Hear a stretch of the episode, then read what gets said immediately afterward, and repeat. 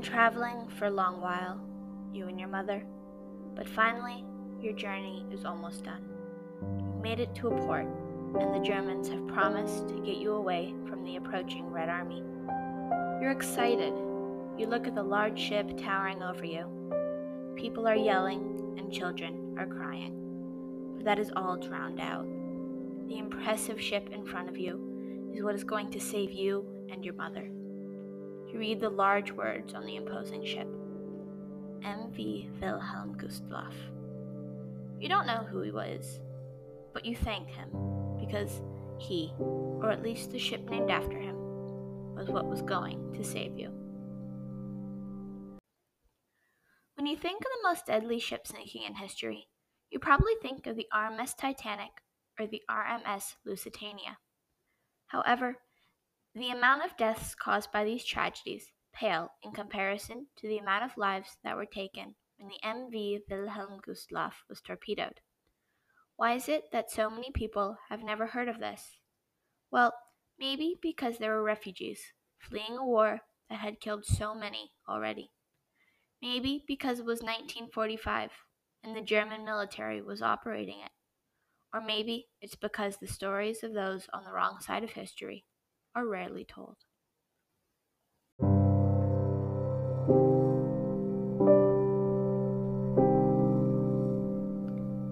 Welcome to Deadly History. I'm Priscilla Sears, and today I will be talking about the MV Wilhelm Gustloff, the deadliest ship sinking in history, and Operation Hannibal, the largest naval evacuation in history, and the thousands of lives that were lost during this. History comes with great accomplishments that have shaped how we live today, but history can also be tragic, with lives taken at every turn.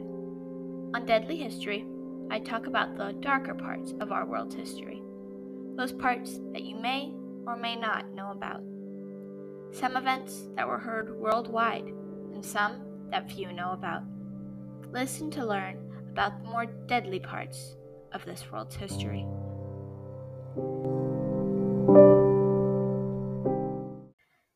MV Wilhelm Gustloff was built originally as a luxury cl- cruise ship and was launched in 1937. However, it was used as a hospital ship for the German military from late 1939 to late 1940, when it was turned into barracks for U boat trainees. U boats were German submarines used in World War II. It was not used again until Operation Hannibal. Operation Hannibal was a mass evacuation led by the German military in the Baltic Sea in an attempt to evacuate German refugees, military personnel, and more from Latvia, Lithuania, Estonia, East Prussia, and Poland that were fleeing the approaching Soviet military. The majority of the civilians in the Baltic states weren't for or against a particular side of the war. They were just against whoever was trying to kill them at that moment, and now it was the Soviets. Thousands of people died as well, trying to make their way to one of the evacuation ports, dying of starvation, freezing to death, being killed by the Soviet military, falling through ice while trying to cross certain sections of water, and so much more. While there were many ships participating in the evacuation, the MV Wilhelm Gustloff was one of the largest. It had been months since you had been warm, truly warm to your bones, and, it had been months since you had not been hungry. The f- familiar pang of hunger in your stomach had not left. But it had gotten worse since that day. It was a month earlier, and you're sitting on the stairs. Your mother and grandmother are talking. They think you're asleep, but you hear every word they say. You miss your family. Since the war started, they've all been leaving you. Your father left one day over a year ago. You haven't seen him since. You got back from the market one day, and you never saw him again. Your mother won't tell you anything. Your sister moved away a few months ago, newly married and pregnant, to a few towns over. You sat there listening to your mother talk. For the past few weeks, you've heard stories, The Red Army had been approaching, invading small towns, killing everybody in them. Your mother left a week ago to get your sister, and she had just gotten back, a haunted look in her eyes. You don't understand. It was terrible. Your mother was sobbing. You sat there trying not to cry as you listened to her talk. She had gotten to the town too late. It was a ghost town. Bodies lay everywhere. It was not hard to find your sister. She had been killed, been nailed to a barn door. Her unborn child dead in her womb. Her husband shot, his body lying on the ground next to her. The next day, you, your mother, and your grandmother packed everything you could carry and left, never looking back. The MV Wilhelm Gustloff was docked at the port city of Grafenhoven, now Gdynia, Poland. Even though thousands of people were able to get tickets on one of the ships, there were still thousands left on the docks. Because for the need of evacuation, families with children were prioritized above others. At the time of departure, there were estimated 10,980 people on board, including crew members, officers, wounded soldiers, female naval auxiliary helpers, and civilians.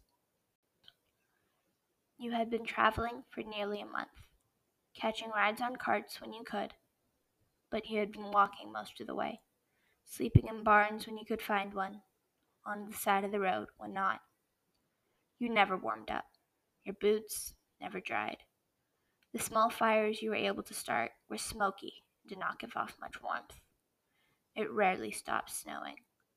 You walked with groups when you saw them, but people died or just gave up. Your grandmother didn't wake up one morning. Her body was cold as the ground beneath her.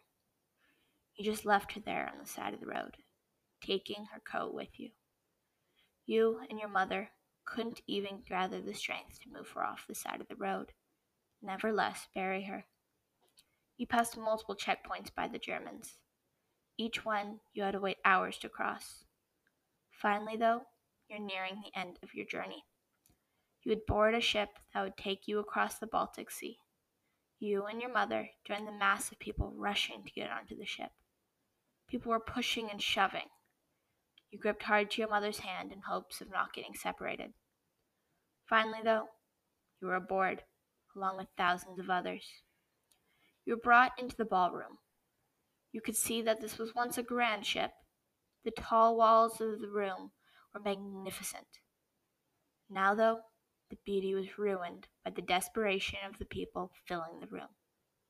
You saw a few people with life jackets, but you didn't have one and didn't think much of it.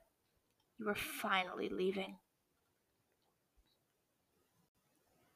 Soon after entering the Baltic Sea, the large ship was spotted by Soviet submarine S 13.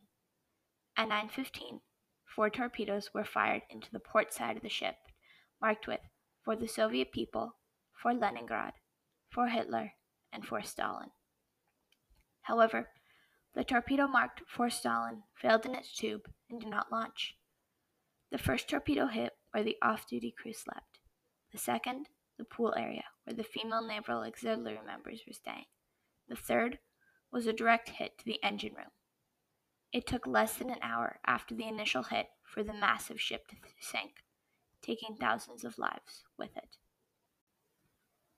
You had finally fallen asleep, your head on your mother's lap, when you felt a large boom and you were jolted awake. The ground shook beneath you. People screamed. Your mother gasped. Torpedoes. You could already feel the ground tilting beneath you. People were rushing towards the exits, trying to get out of the large room. You were pulled with the crowd. The hallways were narrow. People pushed and fell. Nobody cared, though. You saw one girl briefly as you passed. She was younger than you, but not by much. She was lying on the steps, bloody and not moving. The cold air was a shock when you finally reached the upper deck. Miraculously, though, you and your mother had not been separated in the chaos. lifeboats were already being lowered. You were confused. There didn't seem to be enough to fit everybody on the deck, and you knew there were still people beneath in the lower decks. Your mother was pulling you to the railing, to a lifeboat that people were rushing to get into. It didn't seem that, like you were going to make it before it lowered, but you felt a sharp push and you fell into the lowering boat. You looked back. Your mother was standing on the deck, watching you lower into the frigid water below. You screamed, trying to climb out of the boat to get to her, but people pulled you back. You drifted away as you watched the ship sink, taking your mother with it. There were originally supposed to be 22 lifeboats on the ship, enough to hold the original capacity of the ship at 1,463. But 10 of the lifeboats were missing, and only 9 were reported to have been lowered. The water temperature in the Baltic Sea at that time of year is normally about 39 degrees Fahrenheit. That particular night, however, the air temperature was about 0 to 14 degrees Fahrenheit. Many of the deaths were directly from the torpedoes being crushed underfoot by the stampede, going to the lifeboats, and by drowning. But the majority of the reasons for death was hypothermia due to exposure to the water. Because there were so many people aboard the ship, everybody was cramped together, making it hard to move about. Because of this, the narrow hallways in the ship did not accommodate the amount of people that were rushing to get to the upper decks. Because of the human stampede, many people, mostly children, were crushed underfoot. Thousands were trapped inside the hull of the ship.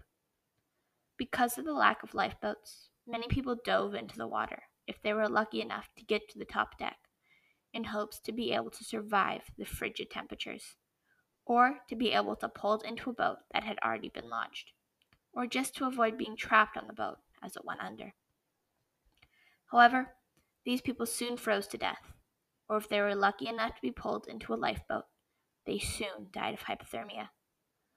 About 9,340 out of the 10,580 people perished in this sinking, with about 5,000 of them children, making this the largest death toll in marine history, with nearly 10 times the amount of deaths than on the Titanic. In 1945 alone, it is estimated that more than 25,000 people died in the Baltic Sea. The survivors of the sinking were rescued the next morning by German torpedo boat T 13. Torpedo boats were special military boats designed to destroy submarines underneath the water by releasing torpedoes underneath it. The torpedo boat brought the survivors to Denmark, as the sun rose, the horror of the night's events were truly shown, as the rising sun showed the water full of floating bodies. Because there were not enough life jackets, many bodies sank beneath the water. For years, bodies drifted to the shores of the Baltic Sea, frightening people who discovered them. You can now go diving in the Baltic Sea and see the hull of the massive ship, the letters of its name still visible the ship that took so many lives mercilessly.